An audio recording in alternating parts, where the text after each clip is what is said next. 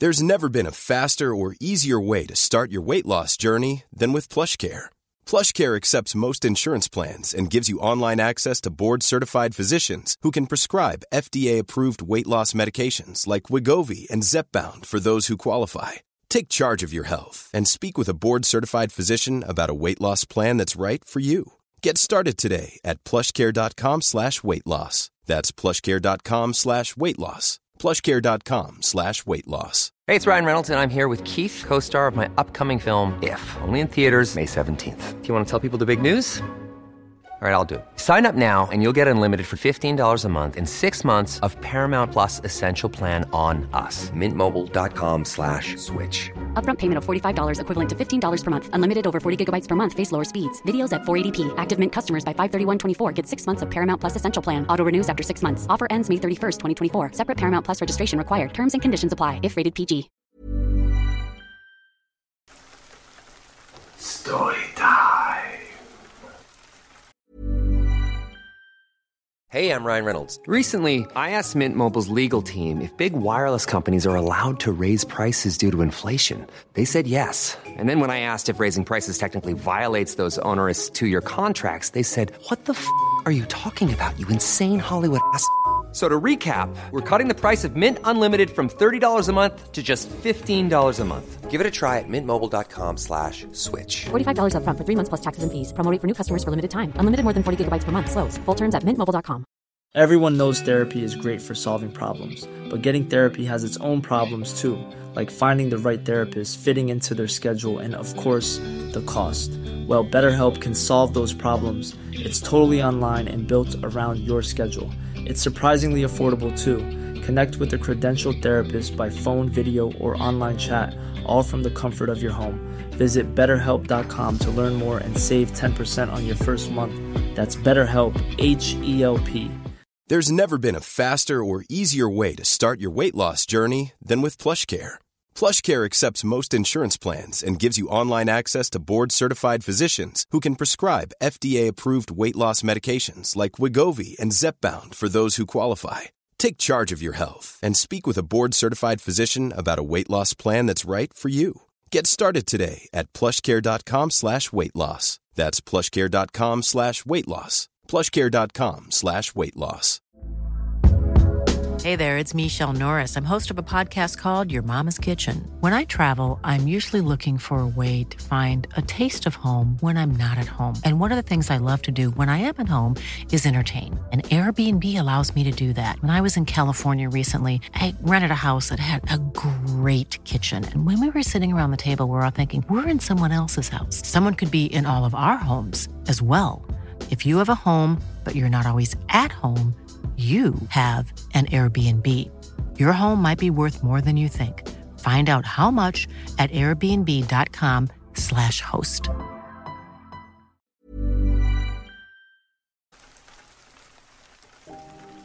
When I was a young teen, there was a small forest fairly near our house. My neighbor and I would walk to it regularly to go build dens and play on the park near its edge. The land was clearly once part of an estate because it had an old 1900s looking swimming pool and bits of stone path dotted amid the undergrowth. We'd sometimes take other kids there and play chase games or pretend to be tribes people, sprinting through the thick foliage. It was a fun place to explore, especially after we discovered where the stash of crispy old woods porn was. It looked like it was from the 70s. Anyway, We'd been going there for about a year or so at weekends when we finally decided to take a big pair of garden shears to start clearing an area for our biggest den yet. We chose part of the forest that had always been blocked off to us because it was mostly surrounded by a thick wall of bamboo, overgrown from the place's time as an estate I think. The forest was a paradise just for us. We'd never ever seen anybody there other than us or people we brought. The porn in our dens were always exactly as we left them. But all the same, we figured cutting a secret way into the bamboo walled area would give the best protected den from strangers and barbarians and ninjas. It took us most of the day to cut our way in. When we'd made an arch to crawl through, we went in to find that we were in a clearing with only clovers growing in it, no taller plants, just a soft blanket of clovers. Dotted throughout were these odd little knee high statues of fairies sitting on stone mushrooms playing harps and other instruments. Every single one had its face smashed off. In the center of the cramped clearing was a giant concrete looking block. We kicked over one of the fairy statues on the way over to it, probably to demonstrate that we weren't scared. It was a giant rough stone coffin. Some ivy-like plant covered most of it, but it clearly had a well-defined lid and a worn, unreadable inscription on the side. Adrenaline curious, we tried with all our might to lift the lid, but it must have weighed tons. The adrenaline wore off, we freaked out, and hurriedly walked back through to the play park where we sat and discussed our find for a bit.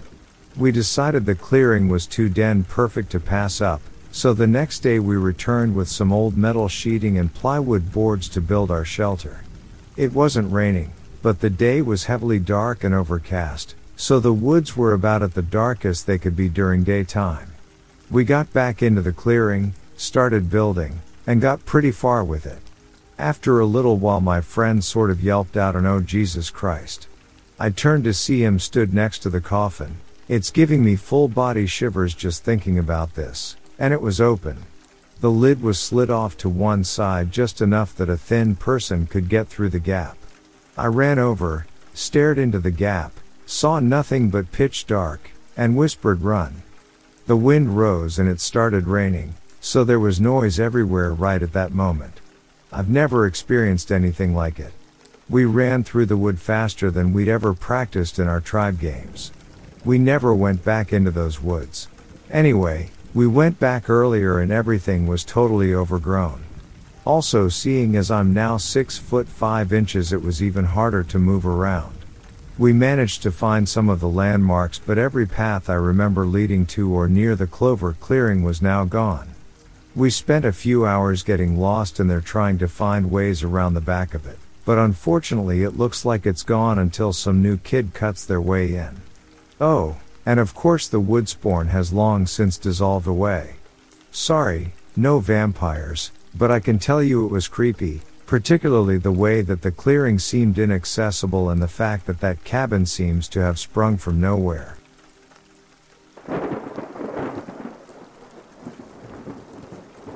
I understand that a story like this may come off as unbelievable, which is one of the reasons why I've never told anybody about it for quite a long time. With the entire world and the state that it is in, I figured now is probably a better time to share my story.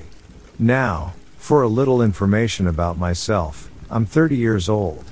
I've been an active duty park ranger for the past six and a half years in one of America's national parks. Before that, I served four years in the U.S. Marine Corps. During my tenure in both, I held numerous security clearances, received extensive training on protecting sensitive information, and worked with various federal agencies, including NSA and DHS, to name a couple. Those are just the outliers of things I've done and people I've worked with, but by no means do I consider it a bragging right. Basically, I know how to keep my mouth shut about sensitive information when necessary. Consider the fact that if there was a chance of somebody believing me or the story getting out in public, it would have happened by now, I'm sure. Now, let's get to the meat and potatoes. About five years ago, I was a very young ranger in one of our national parks, which I will not name. It's a very popular place for hikers and campers. At that time, my duties were pretty much relegated to being a rover, patrolling the trails and checking up on campsites. I was not a full-fledged ranger but more of an assistant. I would shadow and assist many of the rangers while on duty, doing various forms of work, including search and rescue. In addition to that, I was tasked with safety briefings when tours from the visitor centers brought in folks. At this point, it should be noted that most of my coworkers at this early stage of my career were much older than me, by double or triple. While I'm not trying to whine about this, it played a role in how things planned out later on. One morning during the summer season, I was asked to do safety briefings for a group of visitors who had been touring the area assigned to me that day. The briefing itself wasn't anything special, and everything went smoothly enough. After the tour, I went back to my usual trail and continued with what I needed to do. The trail was not anything too special, just yet another trail looping around the base of the mountain leading off into some woods. A couple of other trails were branching off, but they were pretty unnoticeable unless you were specifically looking for them. A few hours later, I finished up all my tasks and decided to take a nice break on one of our overlook points, kind of like an observation deck. It was nice, with a shade covering over half of it, making sitting very comfortable. After sitting down, I noticed somebody coming down the trail behind me in the distance. I didn't pay much attention to it, thinking as long as they don't come near me, we coexist just fine. As they got closer, I realized this person was wearing all black with a hood over their head. Normally, this wouldn't be anything special past the halfway point of my break, but what caught my attention was that this person had a very strange gait, almost as if they were floating on the ground. They showed no signs of breathing difficulty or tiredness in their legs. They moved robotically, with precision and execution that looked unnatural. I only had my awareness at half capacity because of my break, so I wasn't paying much attention. But as they got about 10 feet away, I tried to make small talk with them. They said nothing back, but their head turned slowly towards me. It took a few seconds for this whole exchange to happen, but when it did, this figure looked straight down at me, since I was sitting, and kept walking forward without missing a beat. I was horrified when I got a look at their face. It was like staring into the face of Emperor Palpatine, deformed and gray looking. It was terrifying, and even their eyes looked unnatural. They just kept on going, and that is what really made me notice their movements. It all just looked so wrong. I pulled my head away for a second to grab my radio. When I looked back up, they were suddenly gone. I remember sitting there, thinking to myself, okay, there was no way they could have disappeared so fast. There's nowhere on or off the trail that they could go to fully conceal themselves, not like that. To make a long story short, I got the creeps and decided to get out of there. Originally, I was going to radio back about this person, but the whole thing was so weird that I could not shake it off. So, now you're probably wondering why I am sharing this. Well, because two days after this happened, another ranger came up to me and told me about an experience he had while patrolling an area near where I was at. He also got weirded out by my story too, apparently. They found a dead deer on the side of the trails. When they approached the body, this deer had all of its organs and blood completely removed. The deer had not been cut open, and there were no signs of flies or any decay, even though it had been dead for well over 12 hours. There were no bite marks, puncture wounds, or anything that would indicate it had been cut open in any way. It was as if somebody had killed this deer and just dumped it on the trail. Upon closer examination, they could not find the cause of death or how this deer died. It was as if it had suddenly fallen over and died, yet its eyes, tongue, heart, lungs, and other organs were all missing. There were also no tracks or any sign of a struggle when they found the deer. So, I guess the real reason I'm sharing this is that I want to know what you guys think about it. If any of you have had experiences like mine or have heard about weird things happening in the area, I would love to know. Thank you for reading my post, and feel free to discuss these events further.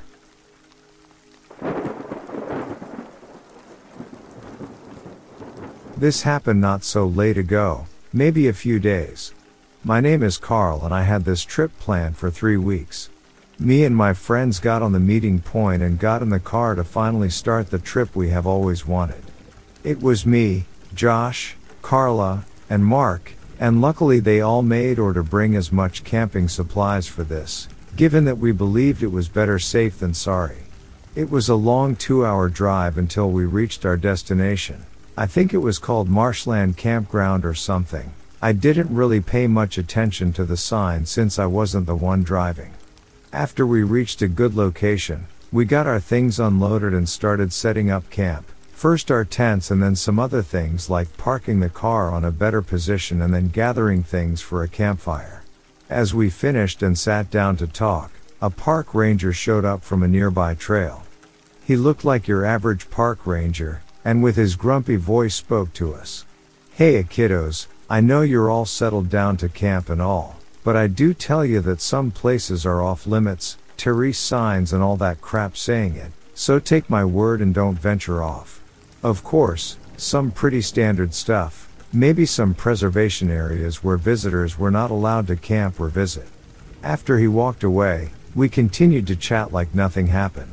After a bit of talking, we decided to hike on the trail and see if there was any place to visit, like a souvenir shop or a local shop. As we went, we saw some parts that were boarded with tall metal frames and electric fences.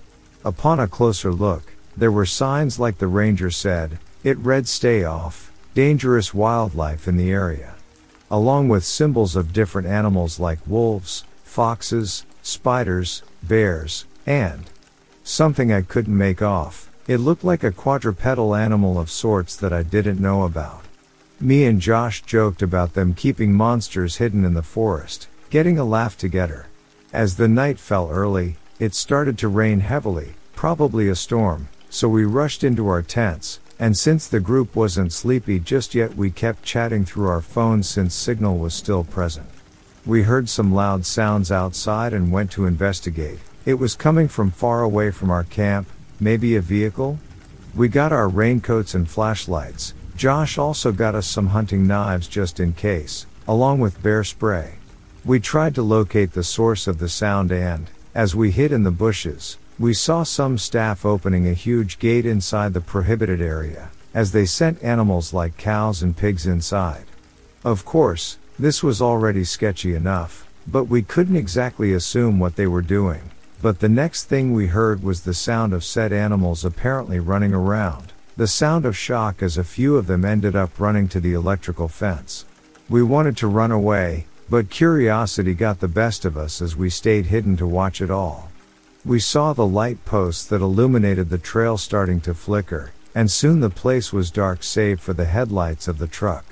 Lightning struck every so often, and we saw something move in the prohibited area. It was quadrupedal, had a muscular back and if I could guess was around the size of a large horse, but that's all we could see. Soon a deafening roar echoed around as the side of metal clanks started being heard. If that couldn't be worse, we also heard the staff screaming. We saw faintly one trying to get into the truck before being pulled back by something. It was an impossible to see, but definitively gruesome horror show. We saw a lit up flashlight illuminating in one direction and that's when we saw it. Quadrupedal, a long body, probably 25 or more feet in length, definitively carnivore, six eyes and two tails. What the hell is that thing? Was all I could think of upon seeing that beast, and its snout bloody with someone's arm still hanging in its mouth. Another lightning struck and we could see for a moment that it tore its way through the metal frames and fence. So the moment the light posts were off, it wasn't just a flicker. It was a full power outage and thus it could get through the electric fence without problems. We had to escape, we had knives but it probably wouldn't do anything to it, but there was no way we could escape given it was still around. Then, it saw us. We had no option but to run inside the prohibited area as it took some time to turn. We ran as fast as we could and not even seeing where we were headed to, we just wanted to escape. I faintly kept hearing its roars as it rushed through the foliage hunting us. Eventually we almost got to hide, almost, except for Mark, who tripped and we couldn't save him. We only kept running as it got hold of him and his screams echoed in our minds as we tried to hide in the foliage.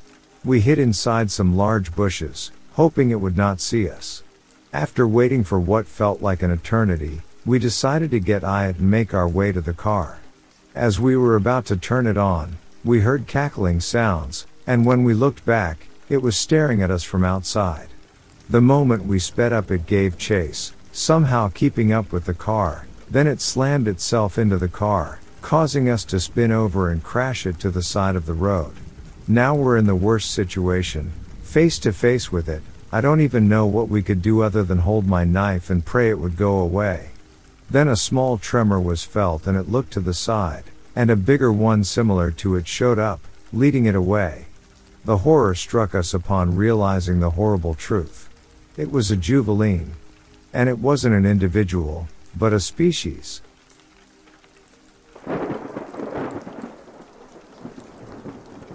I don't really know how to start this. I was watching a YouTube video that made me think I should probably share my experience. This happened during my sophomore or junior year of high school, so almost three years ago. I live in rural western North Carolina, and I'm the first stop for the bus route. However, my bus stop is probably a quarter mile away from my house, as our neighborhood is on a hill with a big private drive that leads up to the houses. Every morning, around 6:50, I would walk out of my driveway and down to the bus stop and wait. It's pitch black down there, by the way, with only my phone flashlight to guide me. Every day, I would stand and wait, most of the time listening to music or just looking at my phone. It always felt eerie being in the dark alone like that, but I've always felt uncomfortable in the dark. One morning, as I was walking down the hill, it's a steep, long hill, by the way, I only made it about a quarter of the way down when I heard a scraping noise, almost like nails on sheet metal. Originally, I didn't think much of it and just slowed down a little. Then it happened again, all of this happened within 30 seconds, mind you, and by instinct, I stopped in my tracks. My heart started pounding from the noise, making me nervous, and I began to hear loud rustling at the tree line on my left side.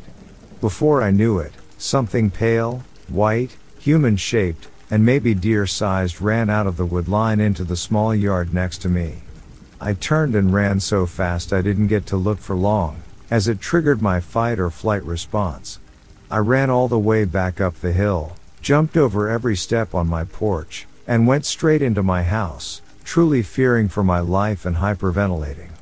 Mind you, I'm a large guy, about 5 foot 11, 250 pounds. I don't get spooked easily, but I remember running and letting out a reflexive wail of fear. It's all I could do as I ran, and to this day, I never walk in my neighborhood in the dark. I was scared so badly that I found another way to get to school besides the bus and shortly after got my license. I just want to hear what you all think. I've only told my mom and my friends, and I'm more than willing to post pictures of where it happened as I still live here.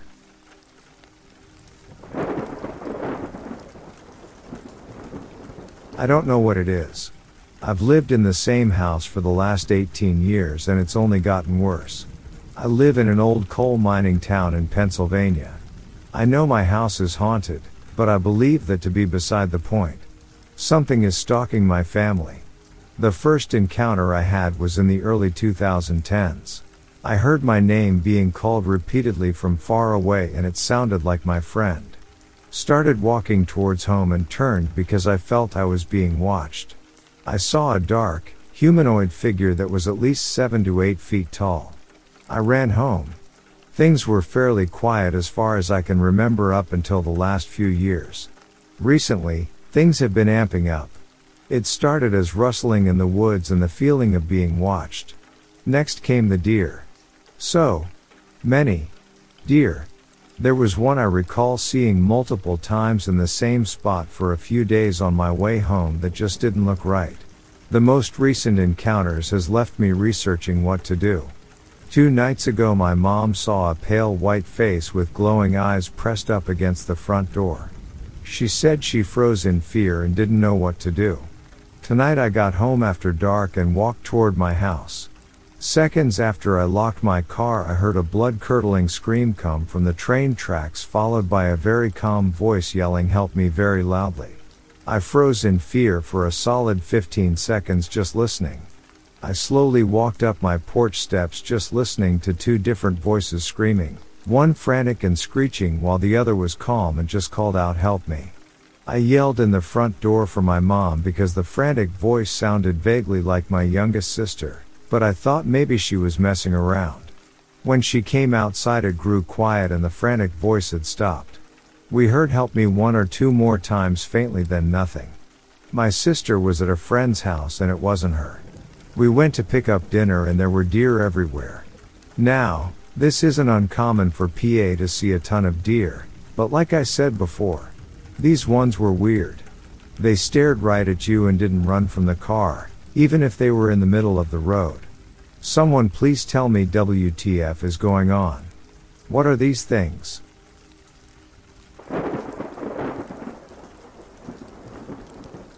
I live in the Klamath Mountains in eastern Oregon, about 20 miles from the California border. Growing up, I spent a lot of time outside camping, hunting, fishing, etc. A few months ago, I had a strange experience on a family trip to our cabin near Crater Lake and wanted to see if anyone could help me maybe find more info on what I saw. I was by myself bird watching at a small pond in the woods maybe half a mile from the cabin in the late afternoon. I was sitting on a big log with binoculars. I wasn't in a blind or anything, but I picked a spot where I thought I'd be less visible to any animals. After about an hour I hadn't seen much except a few common ducks and it didn't seem like many animals were very active so I was thinking about leaving. This was about an hour before sunset. Then I saw something move in the trees across the pond, probably a hundred feet away. It was just a flash between trees and I didn't really get any kind of look at it. But I kept watching the spot and after maybe five minutes saw something dart from one tree to another. It was bigger than most any local bird except maybe a heron and moved very fast, without making any noise, but I still didn't really know what I was looking at. This happened again a few minutes later, and then again a few minutes after that. Each time it was moving closer and closer to the pond. I don't think it knew I was there, but it was staying incredibly well hidden, and only revealed itself for a split second at a time. At this point I'm thinking maybe it's a kit fox or a pine marten because of how fast and silently it moved. But I still hadn't got a good look at any part of it in detail. It moved between trees a few more times until it was behind a big dead tree right on the shore. I was staying as still and silent as possible but still worried it would see or more likely smell me and spook. But after a few more minutes I saw something move at the edge of the water. A little arm and hand that looked just like a human's reached out and touched the mud, and then the head and the other arm came into view as it leaned out to drink from the water. I could only see the head and shoulders and arms from where I was, but they looked so much like a person's. Except it was too small, and covered in what I took as grayish brown fur. The face wasn't exactly human, more monkey like, but it was too far away to see much detail. I decided to try lifting my binoculars to get a closer look, but as soon as I moved it looked up and then disappeared back behind the tree again. I watched until it started to get dark, but I didn't see it again, not even darting behind the trees. I went back to the cabin and told my grandpa what I saw. He's been a rancher in this area his whole life. He said sounds like you ran into a hide behind and laughed. I said no grandpa seriously, this isn't a joke.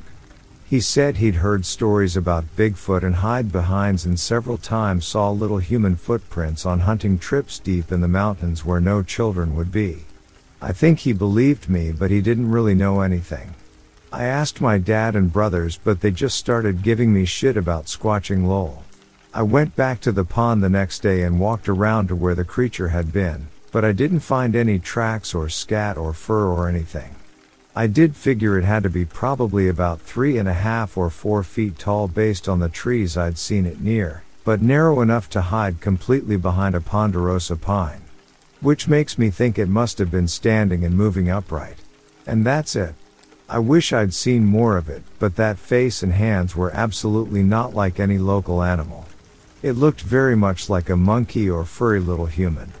I've tried to find more info, but the only cryptid people seriously talk about in this area is Bigfoot. A hide behind seems like a joke. There may be little people or humanoids in some of the local Native Americans folklore, but not a lot of detail I could find. I hope someone here has some ideas what I might have seen. It was a very unique and memorable experience and any further information would be appreciated very much.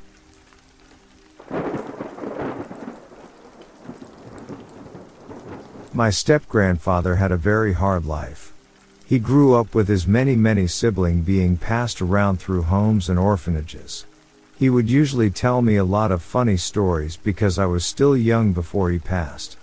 But one story was different and I didn't remember it until just now, when I found out that this sub existed.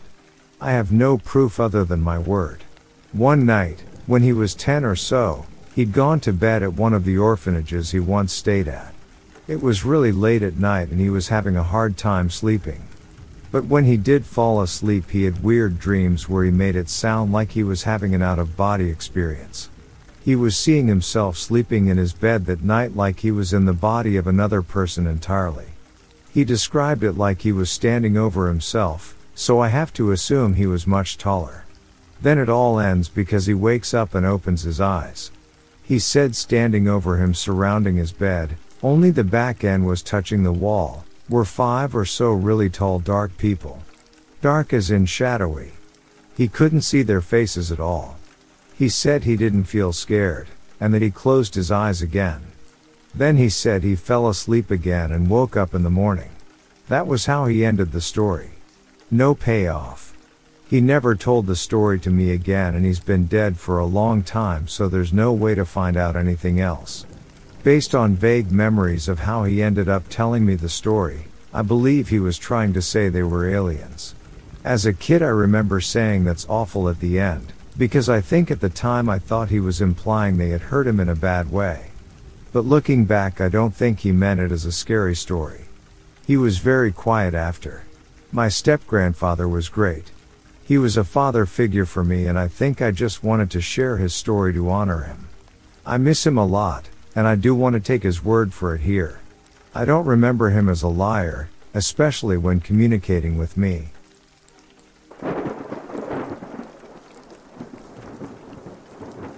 When I was young, I lived in the sticks in Vardaman, Mississippi. We had a cow pasture, and I would always go out there to play with my sister or cousins.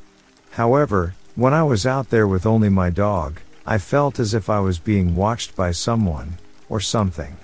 I thought there was something out there, so I named it Thing. The grass out there was about 5 feet high, making it really hard to see anything, and I would hear the occasional whisper of Thing. The presence didn't seem threatening. It felt calm and collected, like it just wanted to watch me. Once, I caught a faint glimpse of it before it ducked down to avoid being seen. I would say it was about six feet tall, hairy, and resembled Bigfoot in a way. After a while, I moved away and never really thought about it again. But I think it is still back there.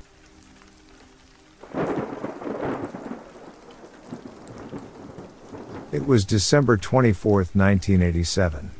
My family went to visit my great aunt in Wilmington, Delaware as we often did, for Christmas. Her husband had died in the house some 20 years earlier. After dinner my brother and I went to sleep in one of the upstairs bedrooms. I went to sleep on the left side of the bed which was closest to the door. My great aunt has a thing where she hated her doors to be shut and absolutely not to be locked so it was wide open as we drifted off. I woke up in the middle of the night to the sounds of something on the roof. I was seven and had just about given up my belief in Santa, but it really sounded like footsteps. Could it be him? I tried to wake up my brother, but to no avail. Shortly thereafter, I turned to my left to see a figure just outside of the doorway.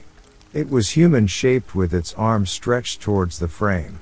It was completely black. I know someone was there because it was darker than the surrounding shadows cast in the hall. The only person in the house that was that large was my father. Supposing it was him I said dad? No response. At this this point I was starting to get scared and focused on its head to see its face. The only feature I could make out were two red points of light where the eyes should have been. It was then that I realized that I had messed up by speaking aloud and letting it know I was awake. I have rarely before or since felt such dread. I reached to my right to try and wake up my older brother. Again, no dice. I was alone with this thing three feet away from me. The only thing I could think to do was to pull the blanket over my head, pretend that I was sleeping, and hope to God that it hadn't heard me. Several minutes later I peered under the blankets and it was gone. About five years later I was riding to school with my brother and mom and I worked up enough nerve to tell them about it. I knew it could have been my imagination, so I told them with an air of levity. When I was done, they were silent for about two minutes. When I asked my mom what was wrong, she turned towards me in the back seat and said, We've seen him, too.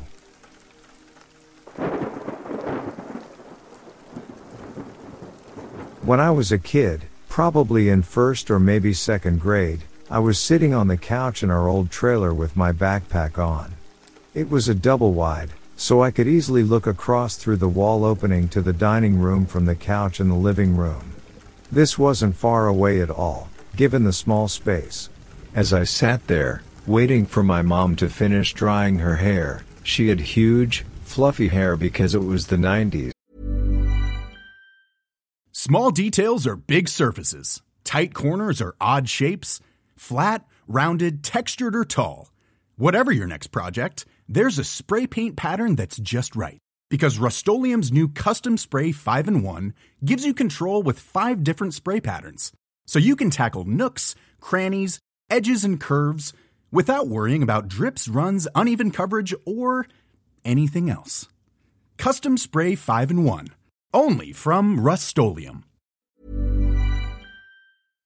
LOL. I looked up, and directly in front of me, standing, or floating, behind the dining room table, was this solid black figure. I looked at him, and he turned to look at me. We made eye contact, or at least something resembling it because his eyes were like two burning red holes. When our eyes met, time felt like it stopped, and I experienced the most complete terror I have ever felt, even to this day. Frankly, I've been through a statistically improbable number of really terrifying things, but nothing compares to that feeling.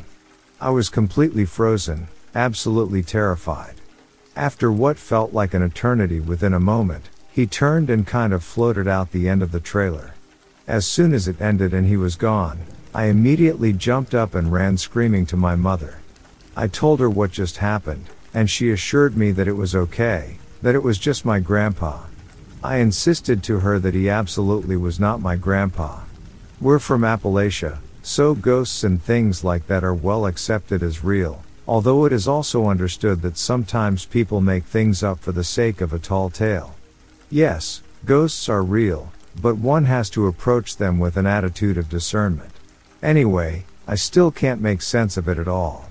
About a decade ago, in my early 20s, I found a story online about shadow men, with hats?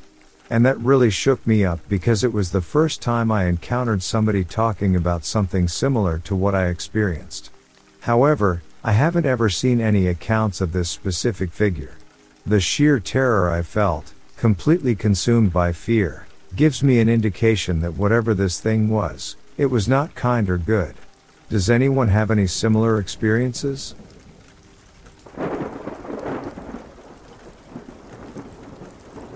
Back in 2021, a friend and I were splitting rent on a tiny farmhouse in the middle of nowhere in New Mexico while working. Any time she was away from her room or out of the house, her door was open. One night, I fell asleep on the couch. I woke up hearing her call me from outside, saying that she needed help. She sounded absolutely terrified. I started to jump up and run to the back door, but something in my brain said to look at her door. It was firmly closed. I noped right to my bedroom, a grown ass woman, and climbed into my bed, putting my covers over my head. The next morning, she said she had been in her room all night and had never heard a thing. I can't testify to the existence or non-existence of skinwalkers, but New Mexico made me believe in them. I never went outside late at night by myself again while we were there.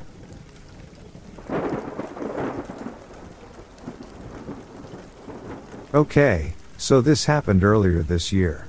My partner and I were coming back from delivering papers, which we always do late at night as we both work during the day. It was about 10 p.m. when we were walking back and saw a little girl who looked about 9 walking down the street.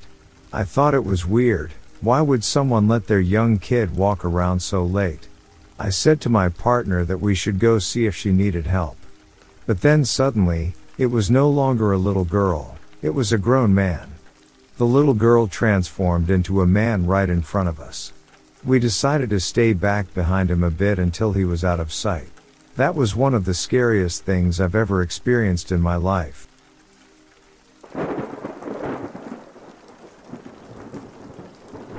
I had never experienced seeing shadow people until a few weeks ago.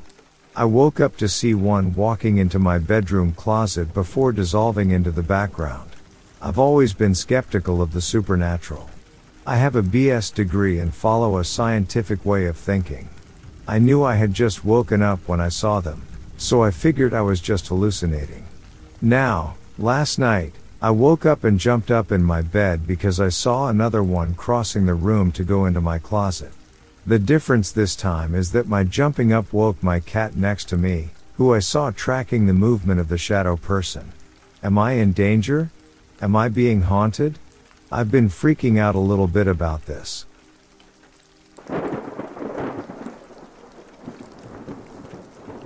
About two months ago, my husband, 34 male, and I, 29 female, were staying in a camper on a friend's property in northern Wisconsin. One night, I wasn't feeling very well, so I went and laid down in the camper and promptly fell asleep. A few hours later, Around 3 am, I suddenly woke up and bolted out the door, starting to projectile vomit outside by the window. My husband called out and asked if I was okay. I managed to say, yeah, in between rounds. When I finally finished and felt like I was okay to go back and lay down, I spit a few more times to get rid of the taste, and as I looked up, there was a face about three feet in front of me in the darkness. I stared at it, and it at me. I was petrified, unable to move, but also afraid to take my eyes off of it. I slowly started to move my head up, down, and side to side to try and get a better angle or a closer look, and as I did so, it began to mimic my movements. There we were in the darkness of the forest, bobbing up, down, back, forth, slowly leaning closer and closer to one another as we tried to figure each other out. I stared straight into its cold, hollow eyes, unable to look away in fear of what would happen if I did. It stared back at me, almost as if it didn't know what I was either. It was too dark to make out any features, but the face had the shape of a human face.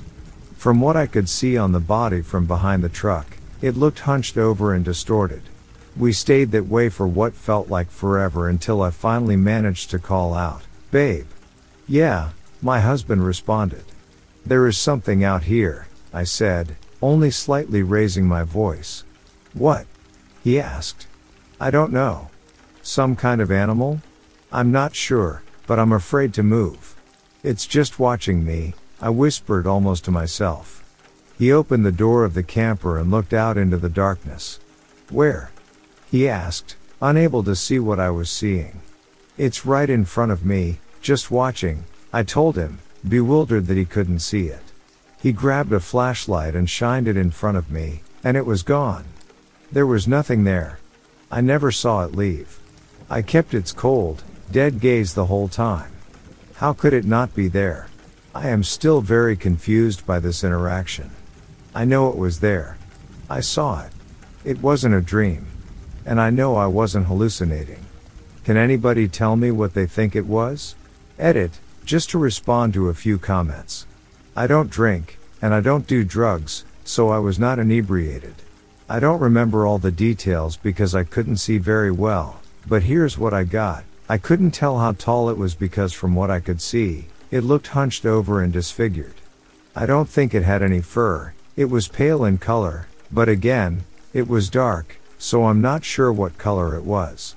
It had big black, soulless eyes, like looking straight into a void. It had sharp jagged teeth, and I don't remember a nose at all. I hope this description helps. Maybe it wasn't a skinwalker because I guess they don't leave Navajo land, but it was really scary. I should also mention that where I was in the woods of Wisconsin was not too far from the Hannahville Indian Reservation in Menominee County, Michigan, but again, not Navajo, so I'm not sure what it was.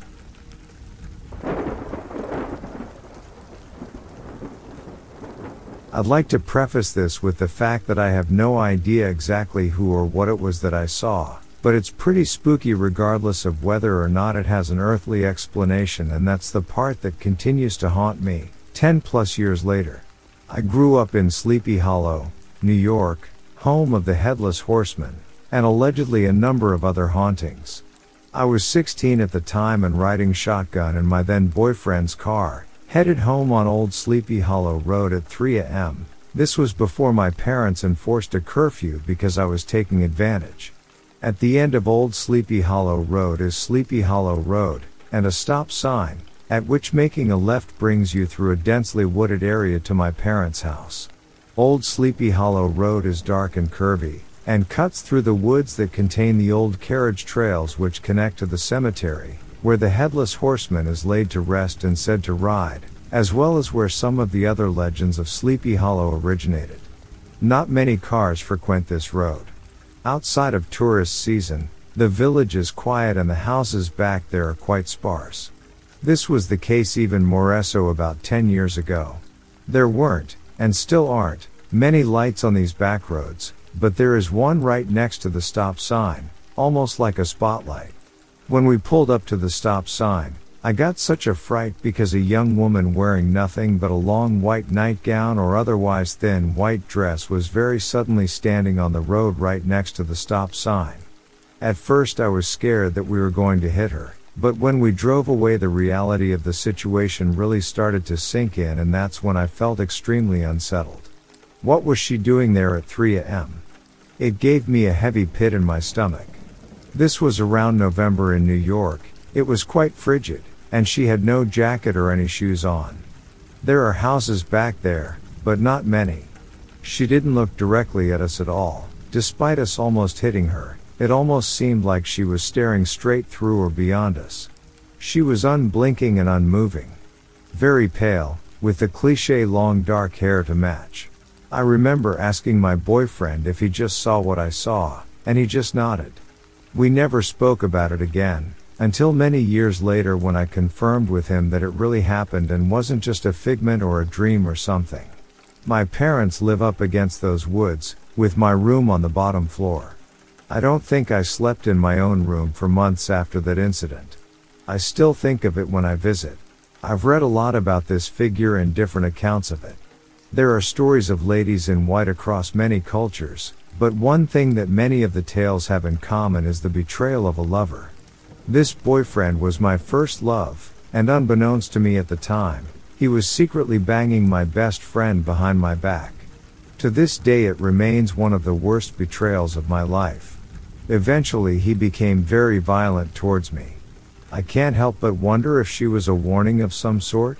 Of course, there are other related ghost stories in the immediate vicinity of where this occurred.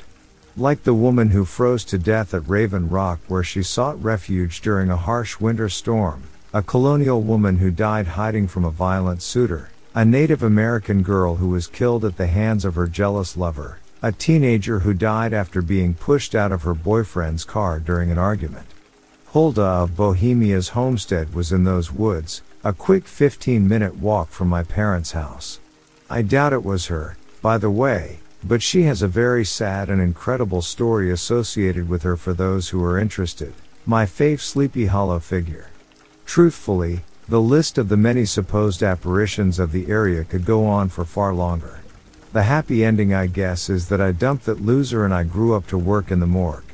I definitely don't scare easily, and while I've had a few other unusual experiences throughout my life, this one is truly a mystery to me.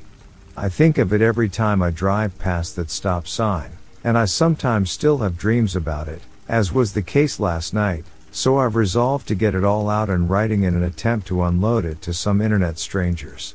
Feel free to share your opinion or theories or similar stories, skeptic or not.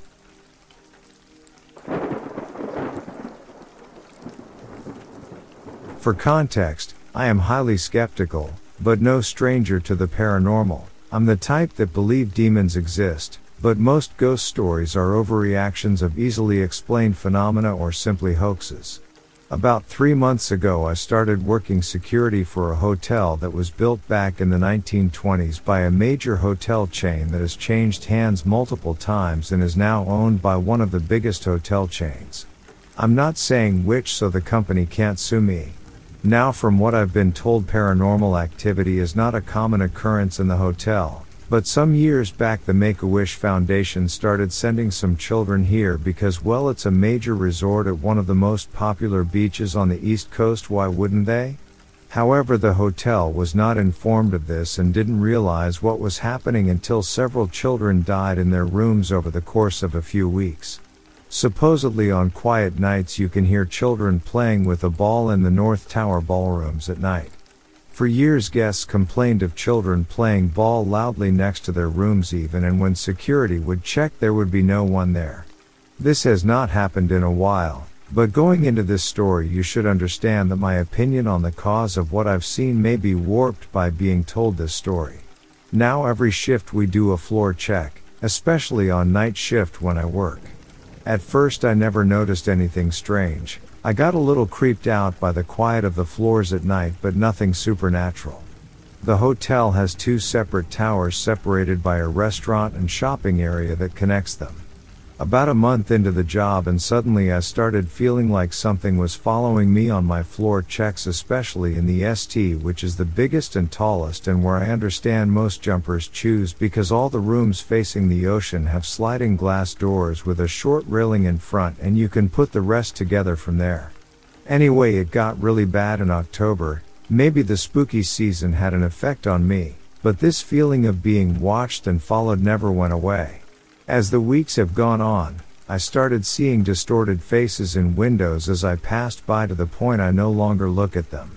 The floor pattern sometimes reflects on the glass and the mind could easily make a face with the pattern, but some of these faces were up further on the glass where this wouldn't have been possible.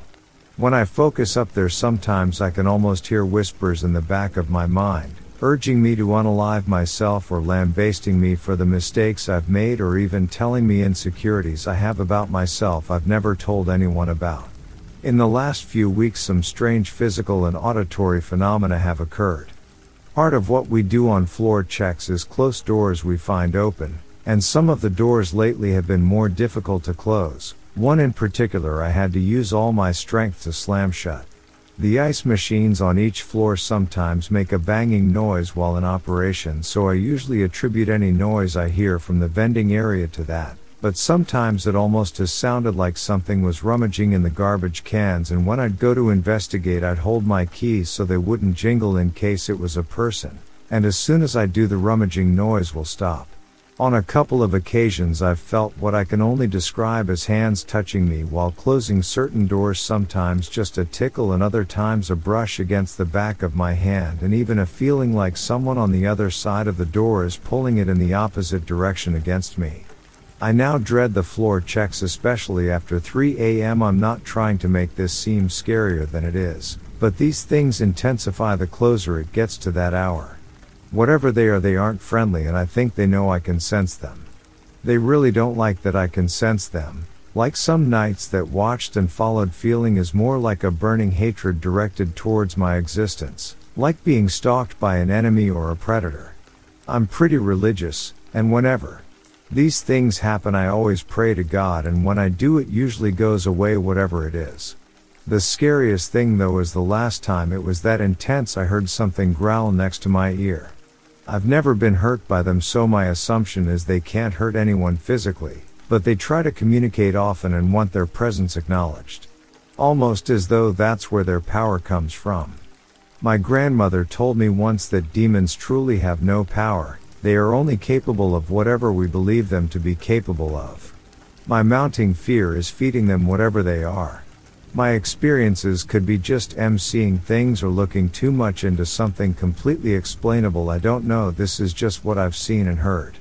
Whatever it is hunting me at night, my coworkers don't know about it, or at least they aren't telling anyone. I am bipolar, but medicated and I've never had hallucinations. Maybe I'm just crazy and seeing things, but if that's the case, why am I not having any other signs of a manic episode or psychosis and why am I only seeing things in that one part of the building?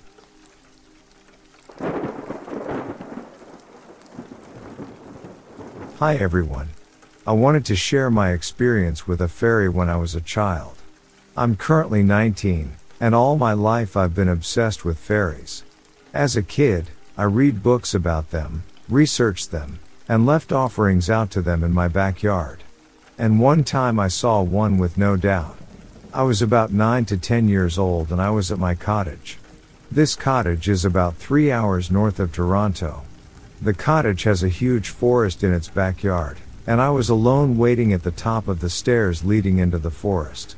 Suddenly, a tiny creature flew up to my face. I can't fully picture it, but I know it was mainly brown with long limbs and wings. It had a human-like face, and it made a motion with its hand saying come here or follow me and then it flew off towards the front of my cottage. I've had other smaller supernatural experiences at this cottage, but this one changed my life. Or solidified my belief in fairies, and even now, almost 10 years later I still doubt it. Let me know if you guys have any other similar experiences, and thank you for reading.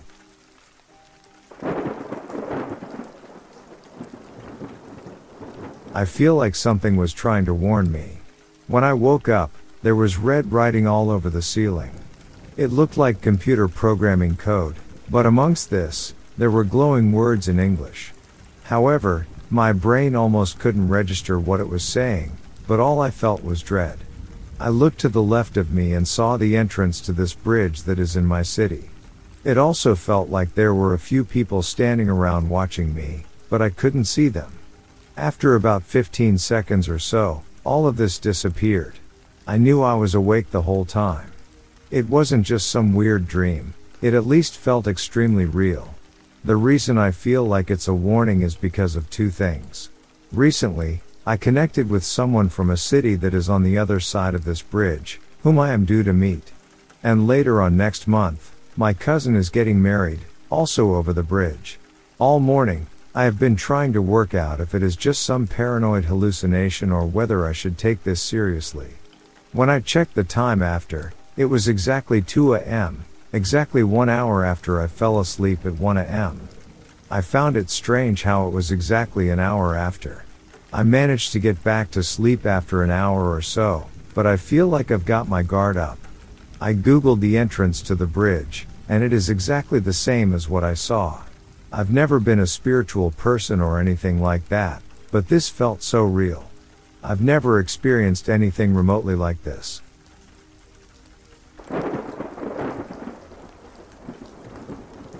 So this happened years ago in about 2019. I was over at a friend's house. We had a good amount of people to play with their Ouija board, maybe five or so people, I want to preface this by mentioning the board we were using was used before to summon the well-known Ouija demon known as Zozo, by the person who owned the board. They supposedly sold their soul to Zozo for the demon to protect them from their biggest fear, which was being in a car crash or something similar to do with cars in that way. Anyways, we started playing. We circled the board with a planchette to warm the board up, and began asking questions. It began to answer, responding yes to if there was a spirit with us, and answering basic questions such as its name, how old it was and why it died, which it gave answers to. I believe the first spirit had answered hospital. The group I was playing with began to ask dumb and all too playful questions and not taking it seriously, even making fun of me when I chastised them for not being serious about it, so I stopped playing with them after a while.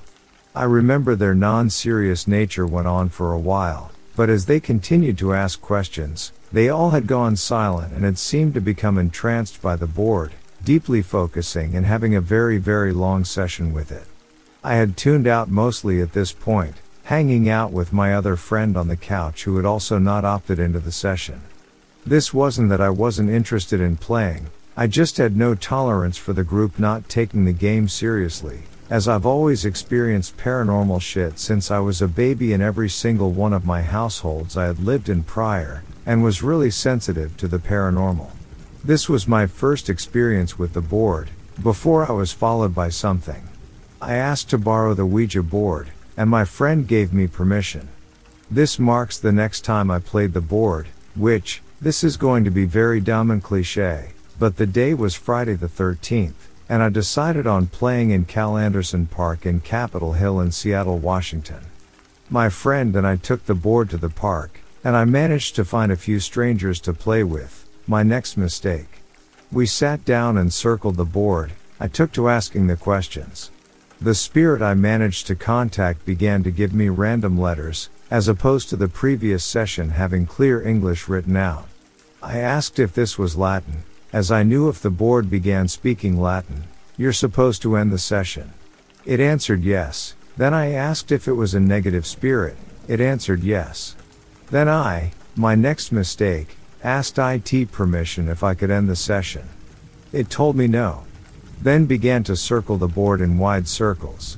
I got really uncomfortable and tried to push the planchette to goodbye, and a strong force pushed against the planchette, not allowing me to pull it to goodbye. I did manage to push it to goodbye after some more force, and told the spirit it was not allowed to contact me again. I cut contact with the session, and flipped the board, believing the session was cut off, but left with a deep feeling of dread in my stomach, like something wasn't right. And that feeling was correct. My ex and I kept the board at his house in his shed for some time after that, because when we kept it in his house, strange things would happen such as footsteps, doors closing and opening, knocks underneath the floor, his doorknob wiggling, and other happenings. We returned the board to the original owner after this, the one who had summoned Zozo with it. We didn't want it around anymore and the owner had wanted it back. After all of this, a spirit followed me home.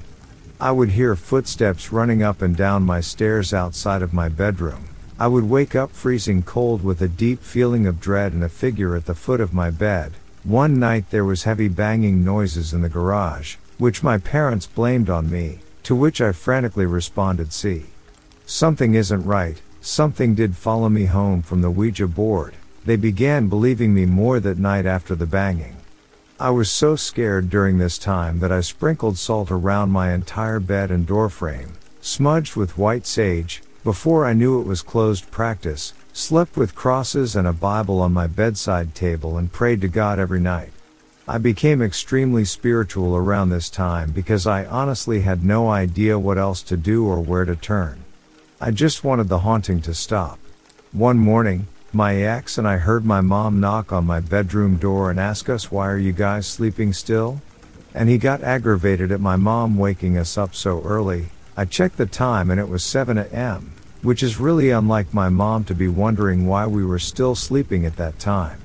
When I went upstairs, a bit annoyed, to ask her about it, she was on FaceTime with my sister's kids in the living room, and had no idea what I was talking about. My mom isn't the type to prank me like that or lie, and she was really busy with the FaceTime call at the time it happened. I honestly think back and wonder if whatever asked us why we were sleeping was mimicking my mom or was an entirely different woman's voice and we had just chalked it up to being my mom since that's the only lady in the house. The thought still makes me sick honestly. The person who owned the board who summoned demons with it was also extremely troubled and ended up unaliving himself a year or two after I stopped being friends with them. I haven't touched a Ouija board since, and the experience left me with some trauma. I still sleep with the lights on. I still did continue use with my pendulums, tarot cards, practiced with gems, and scrying. But I never touched a board again, and I never will. The concept interests me still, and the fact I did have such a profound experience I'm not sure if I'm morbidly lucky to have had. I'm just glad that thing that had followed me home stopped contact after some time.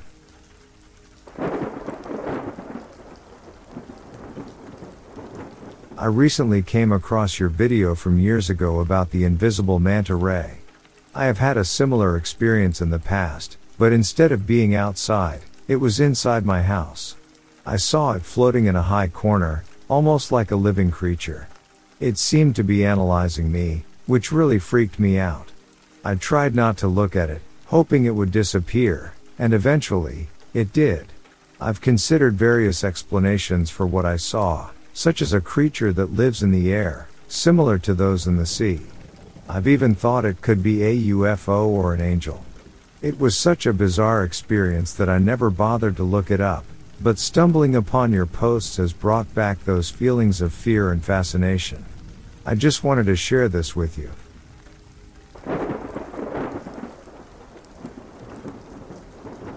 I just want to share a couple of my own fairy encounters that I 100% believe to be true and not my imagination.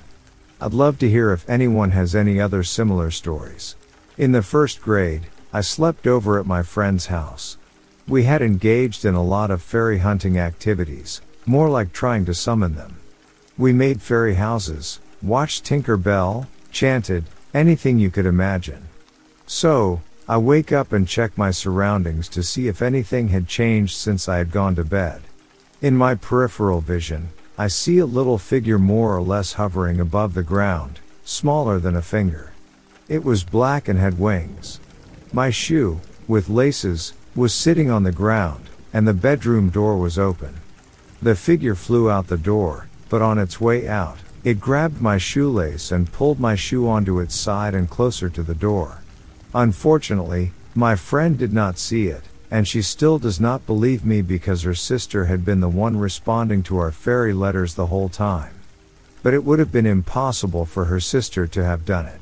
The second time I saw one, around fifth grade, it was a very similar experience. I was outside in the carport when, once again, I saw something in my peripheral vision, a small black figure hovering above the ground, flying very fast. I saw it go into some short shrubs, it was not windy, and I heard and saw it push the leaves out of its way. My sister was there, but once again, did not see it. Lastly, in high school, I dove back into fairies. I researched them and did all the things to try and interact with them again. I was outside during twilight with my friend, literally talking about them when we heard the most magical, peculiar sound, which, to us, Sounded like it was coming from an old tree stump. Imagine if Maybell flowers, lily of the valley, could ring, and there were one thousands of them. That is what we heard, a soft and higher pitched sound. We both heard it. We went to investigate where it was coming from, and there were no birds or bugs that we could see. Neither of us had heard a sound like it before, nor have we heard one since. Honestly, Hearing this sound is even more convincing than actually seeing them the times before.